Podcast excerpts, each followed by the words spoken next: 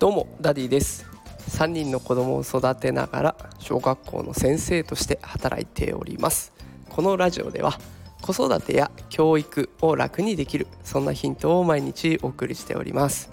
さあ今日のテーマはですねコミュニケーション術論破する必要ってありますか？というテーマでお送りしていきたいと思います。もうねタイトルで、まあ、言いたいことは全部言っているような状況でございますが、まあね、ちょっとこう感じたきっかけがあったりもしたので、えー、少しお付き合いいただけたらなと思います。夏休みになってくるとね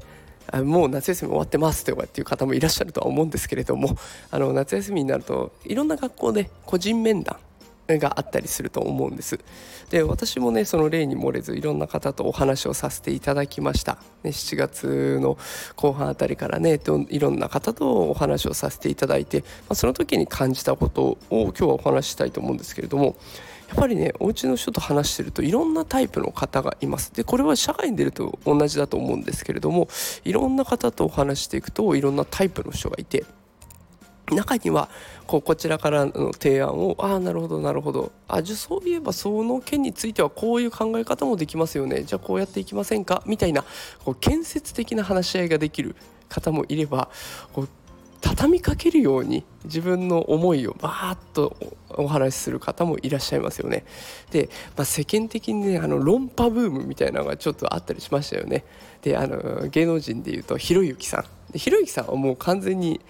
ポジショントークというかそのキャラクターとして論破するっていうのをこうなんだろうなりわいとしてるみたいなところあるからきっとね本人も別に好きでやってるわけではないと思うんですけれどもこう論破するっていう場面論破する必要がある場面って生活においてそんなにあるのかなっていうことがちょっと疑問に思ったんですね。どんな場面で話し合うかって仕事のプロジェクトを成功させるために話し合うもあるだろうし子供といい関係を築くためにとか家庭でのルールを作るために話し合うとかっていうこともあるだろうしっていろんな話し合う場面があるんですけど論破するための話し合いなんてそんなにないですよね。それこそ相手を打ち負かすためのその論破合戦みたいな論破大会みたいなのがあったら別なんですけれども普段の日常生活とか仕事をする上で論破する必要っていうのは特段感じないかなと思うんです。でもこの論破しようとか私の言ってること僕の言ってることを相手に言い聞かせてやろうとかほら合ってるだろう俺の言ってることはみたいなことを考え始めちゃうと途端に話し合いじゃなくなっちゃいますよね。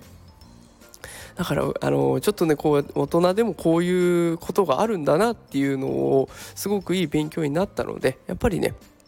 子供たちにはまずは相手の意見をねあそっかそっかってなるほどねって受け入れることが必要なんだよっていうことは伝えていきたいなと思います。ででもまあかといってねそれで相手の意見を全部飲むんじゃなくてあでもさこういう考え方もできるよねって自分の考え方もしっかりと提示してじゃあいいところ探していこうよとかじゃあ今回のこの